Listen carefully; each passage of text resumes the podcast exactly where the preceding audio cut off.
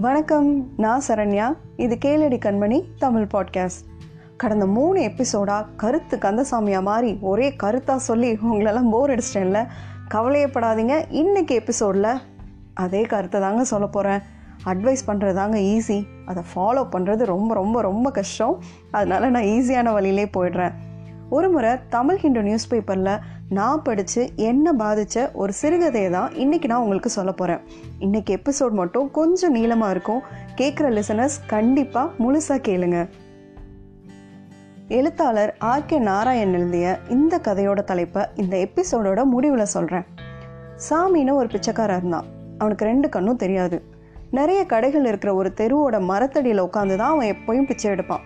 தினமும் காலையில் ஒரு வயசான பாட்டி ஓ பாட்டினாலே வயசானவங்க தானே? ஓகே ஒரு பாட்டி அவனை கூட்டிகிட்டு வந்து விட்டுட்டு சாயங்காலம் கூட்டிகிட்டு போயிடுவாங்க அங்கே கடை வச்சுருந்த ஒரு ரிப்பன் கடைக்காரரு அப்பப்போ இந்த சாமிக்கிட்ட வந்து பேசிகிட்டு இருப்பார். இப்படி இவன் வாழ்க்கை போயிட்டு இருந்தப்போ ஒரு நாய் அறிமுகமாகுது.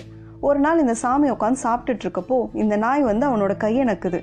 சாமி உடனே அதுக்கும் கொஞ்சம் சாப்பாடு வச்சான். நாய் சாப்பிட்டுட்டு அவனோட காலடியிலேயே படுத்துக்குச்சு.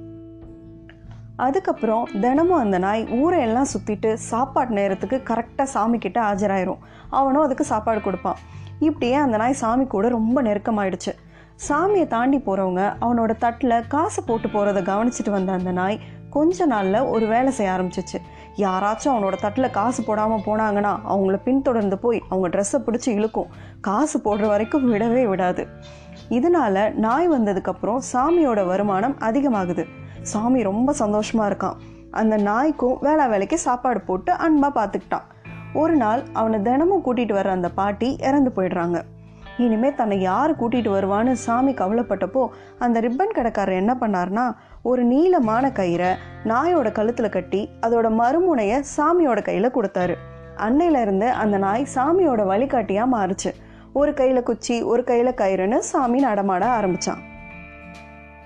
நாயோட உதவி கிடைச்ச சாமி ஒரே இடத்துல உட்காந்து பிச்சை எடுக்காம தெரு தெருவா போக ஆரம்பிச்சான். பணம் நிறைய சேர ஆரம்பிச்சிச்சு. அவனோட பேராசையும் அதிகமாச்சு. நாயை விரட்டு விரட்டுன்னு விரட்டுறான். அது கலைச்சு போய் உட்காரும்போது கூட அதை எட்டி உதைக்க ஆரம்பிக்கிறான். நாய் ஓய்வே இல்லாமல் நாள் முழுக்க ஓட ஆரம்பிச்சது. இந்த நாய் படுற பாட்டை பார்த்த அந்த தெருக்கடைக்காரங்க எப்படியாச்சும் அதை விடுவிச்சிடணும் அப்படின்னு நினச்சாங்க.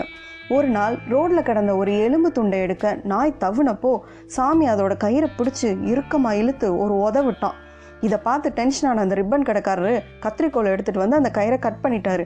நாய் வேகமாக பாஞ்சு எலும்பு துண்டை எடுத்துக்கிட்டு ஓடிடுச்சு சாமி வெல வெலத்து போயிட்டான். நாயை தேடி அலைஞ்சு அது கிடைக்காம தட்டு தடுமாறி தான் தங்கியிருந்த இடத்துக்கே போயிட்டான்.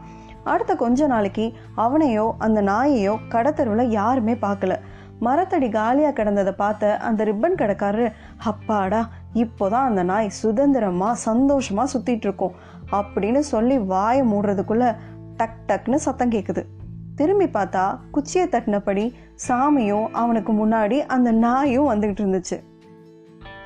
ரிப்பன் கடைக்காரர் ஆச்சரியமாகி இவ்வளோ நாள் நீ எங்கே போயிருந்த? அப்படின்னு கேட்க அதுக்கு சாமி சொன்னா இந்த நாய் ஓடி போயிடுச்சு நான் மூளையிலே படுத்து கிடந்தேன். கையில் காசும் இல்லை. இன்னும் ரெண்டு நாள் இப்படியே போயிருந்தா நான் செத்தே போயிருப்பேன். நேற்று நான் படுத்துட்டு இருந்தப்போ இந்த நாய் திடீர்னு வந்து என் முகத்தை நக்குச்சு. அதை கொல்லணும் போல் எனக்கு ஆத்திரமாக வந்துச்சு. ஓங்கி ஒரு உதவிட்டேன் ஆனால் பாவமாக இருந்துச்சா? அதான் மனுஷன். அப்படின்னு சொல்லி தன்னோட கையை உயர்த்தி காட்டினான்.